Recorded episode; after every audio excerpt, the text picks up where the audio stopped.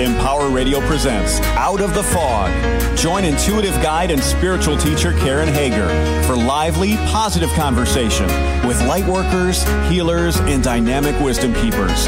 Get ready for inspiration and connection. This is Out of the Fog on Empower Radio. Here's your host, Karen Hager. Hello, and welcome to Out of the Fog. I'm Karen Hager. Each week at this time, we gather for spiritual conversation and enlightening guests, and I'm glad you're here. When today's guest committed to a year long shopping ban, she learned that the less she consumed, the more fulfilled she felt. Cait Flanders changed old habits and discovered what really mattered to her. So, on today's show, stay with us to learn about how questioning what you hold on to most in life might lead you on your own path of less. Are you ready to meet Cait? Cait Flanders is a former binge consumer turned mindful consumer of everything. In her book, The Year of Less, she documents a year in which she didn't shop and what she learned about herself as a consumer along the way. Cait's story has been shared in the New York Times, Vogue, on Oprah.com, Forbes, Thrive Global, The Guardian, and more. You can find out more about Cait and her work at caitflanders.com. Cait, welcome to Out of the Fog. Thank you so much for having me. Thank you for for being here. It now it sounds like from reading the book you've you've made a habit of setting challenges for yourself and then holding yourself accountable for those challenges by writing about it on your blog. And these are really personal challenges like losing weight and stopping drinking and getting out of debt. What is it that inspired you to choose this way, this very public way of creating change in your life? Oh, that's that's such a good question, and it's um, something I will say. like eight years ago, when I started doing it, I don't think it was ever meant to be very public. Um, so I started my blog, yeah, in October of 2010 for the first time, and I say the first time because I deleted it a few months later, um, and then and then restarted it a few months after that.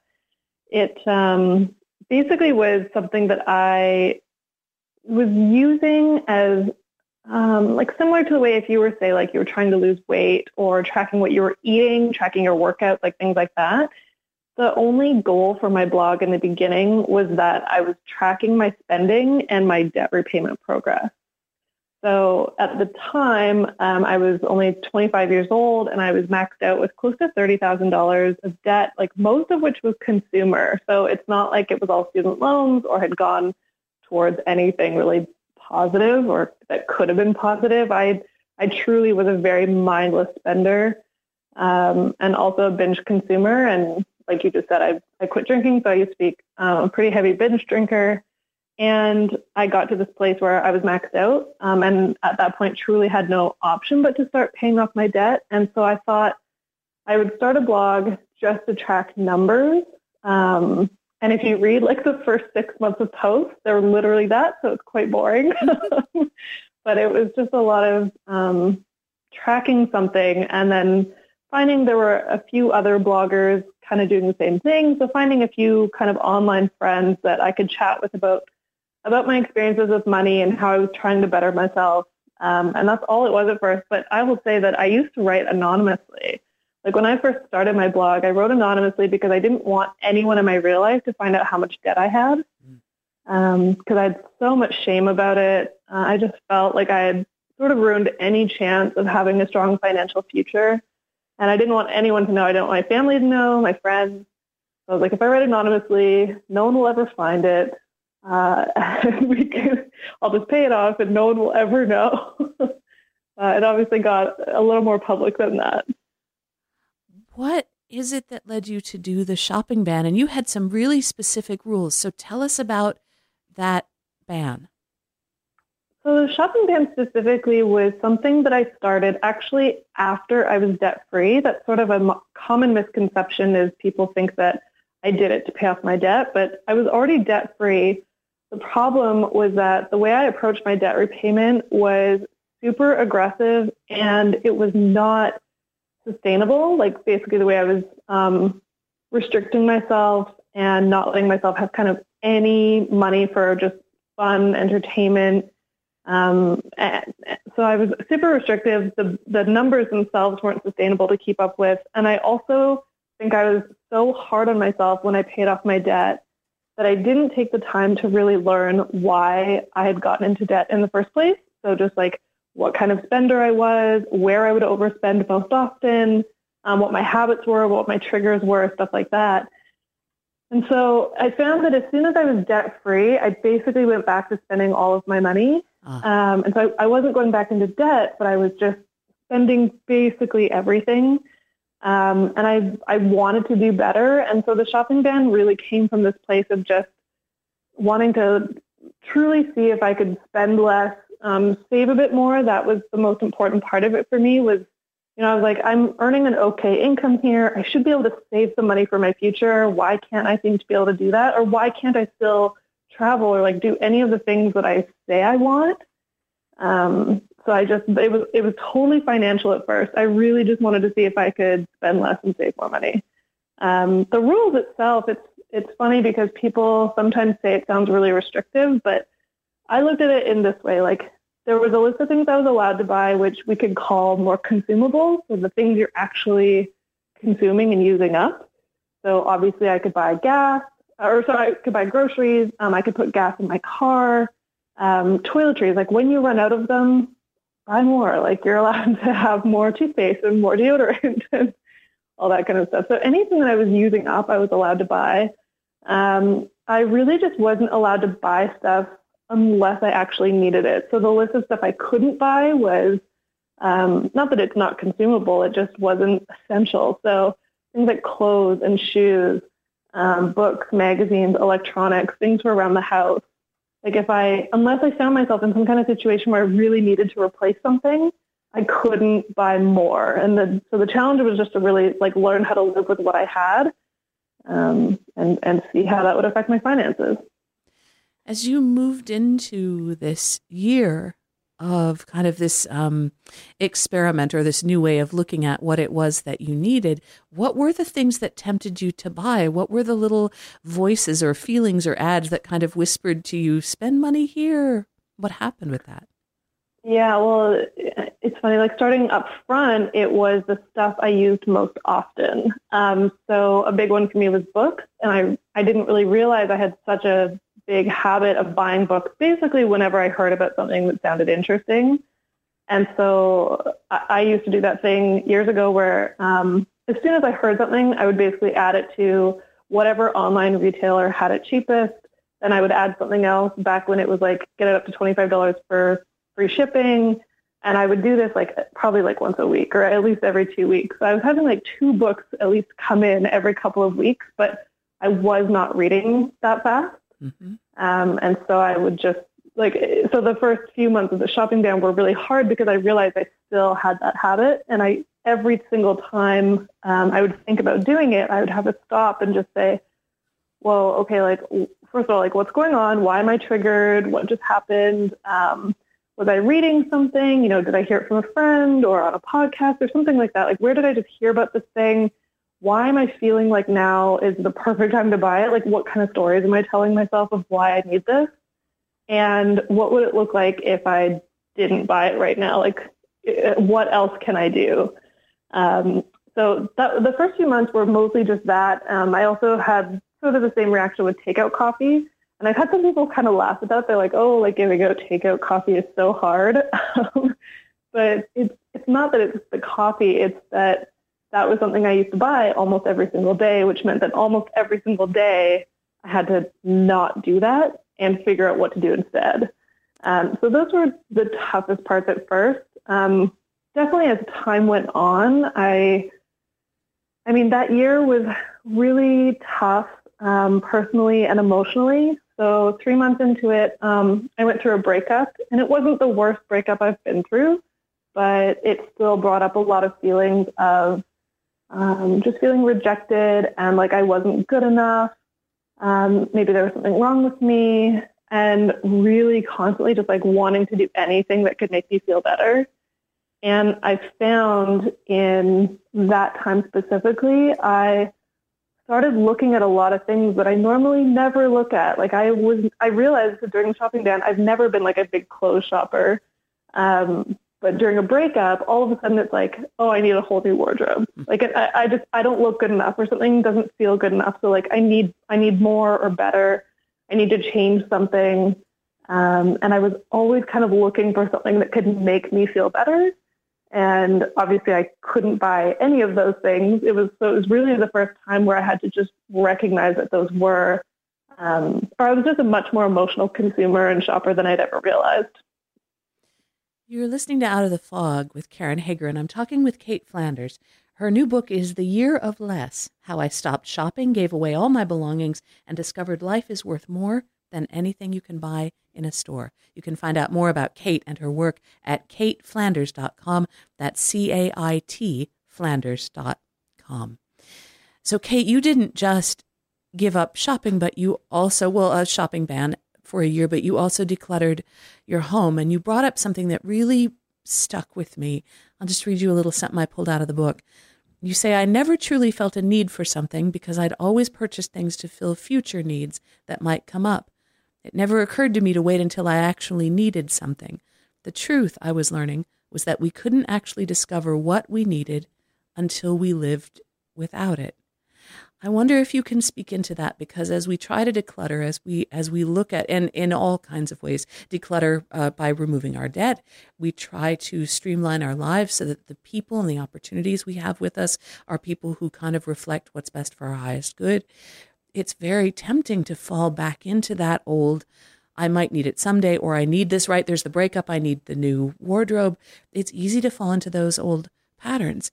So, what would you say to listeners who are wanting to make those changes but might feel a little unsteady or a little unsure about what it is they really want?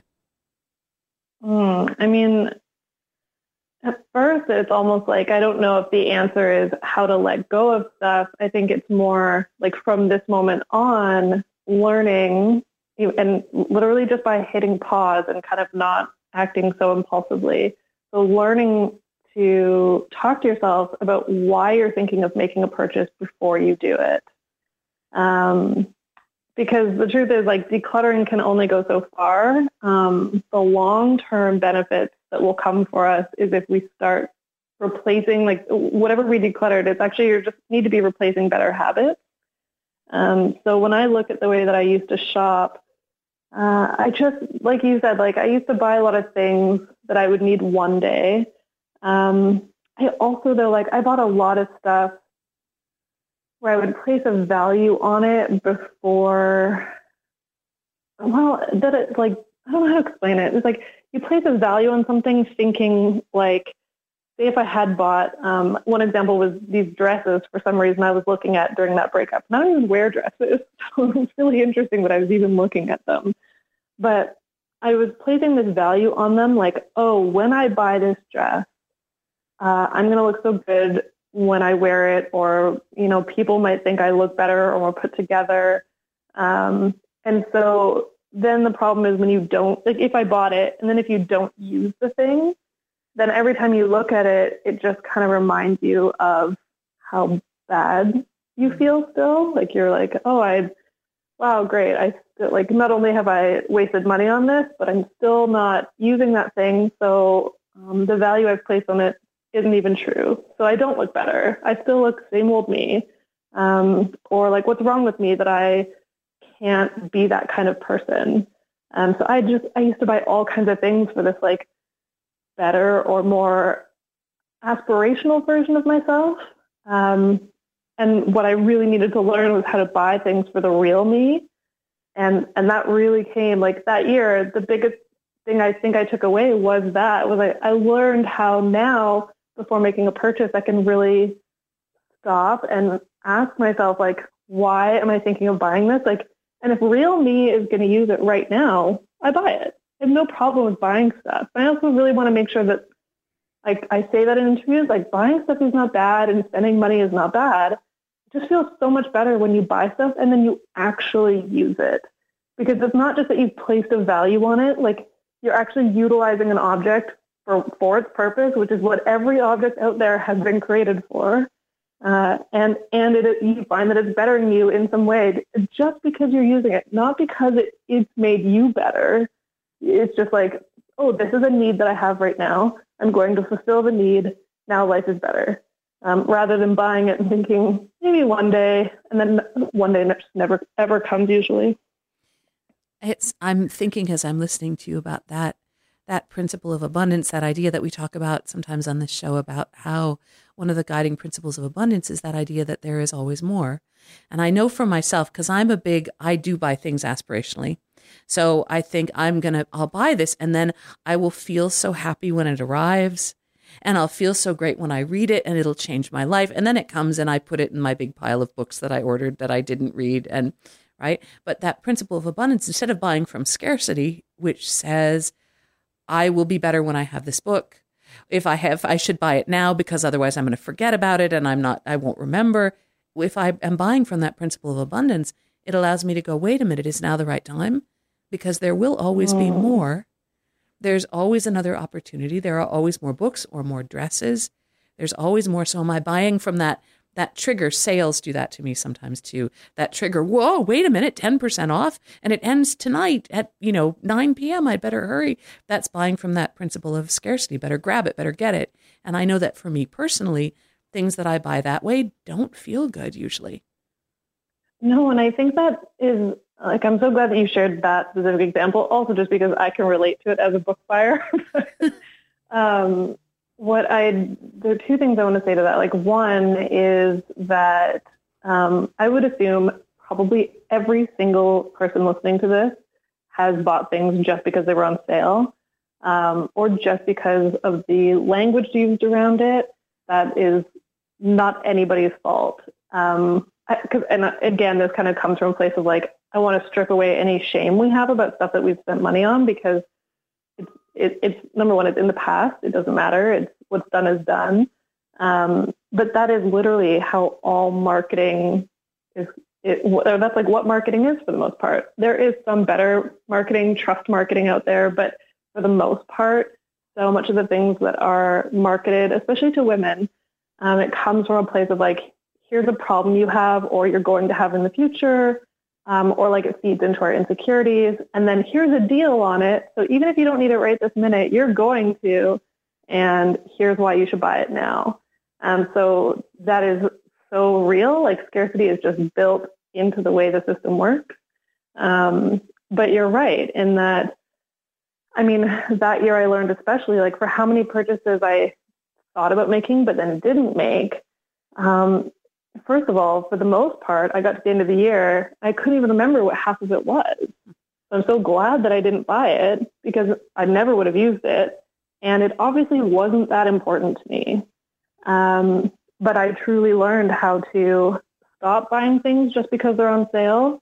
And in fact, like I, I would, for the most part, tell people always, and I'm like, just avoid looking at sales because if you're looking for something to buy, you will almost always find something right? And and when I look back on the shopping ban as a whole, I'm, sometimes I'm like, I don't even know so much if it was a shopping ban because I did buy some things that year. Like I had a few things come up where I had to buy something. Um, it really was more like a browsing ban. Like I just stopped looking for more and instead only bought things when I actually needed it. Because as soon as I stopped looking for more, then I stopped wanting more. Um, and I, for the first time, really just felt like I was like content with what I had and and really grateful for the stuff that I had. Um, and did know, like you said, that if I needed it in the future or like when the shopping ban was over, I could buy it. But for the most part, that didn't happen. Like everyone asks, like, oh, when you got to the end of the year, did you buy buy a bunch of stuff? And the answer is no, because I didn't need anything. What is the path of less? Almost not even so much about less. I think it's about slowing down. And I say that, um, I mean, right now you'll hear a lot of different terms be kind of used interchangeably. So minimalism or simple living, slow living. Um, if I really felt like I identified with one of those over anything else, um, it would be slow living. I don't really consider myself a minimalist, even though I don't have a lot of stuff the stuff isn't the point and the less isn't the point per se. It's it's that that year I really learned how to slow down, how to stop living like I don't know, like everything was had to be done or purchased like right then and there. Um, and I just learned so much about myself as a person, as a consumer, um, what my habits were, who I really was. Um, and it's not it's not just because I didn't buy stuff for a year. It's because for a year, it's like I sort of had sit, hit the pause button on the life I was living and on a bunch of my habits. And instead of just go, go, go and continuing on the path of like buy now, move quickly, get everything done, like live a busy life, I really slowed down and started to ask myself some bigger questions of like, who am I and what do I really want out of life and what kind of lifestyle do I really want? And yeah, just like, you know, we don't get that much time here, even though we were just saying like there's always more time or more stuff. Like that's true, but then at the same time, it's life can be very short. Mm-hmm. Um, and really saying like, what do I actually want out of it? And there's just not that much that I can say. There's not that many things I could buy that are going to make my life that much better. There are certainly things that make it more convenient, but it's um, it's that's all it is. Like stuff makes things convenient. That's not like at the core of who you are.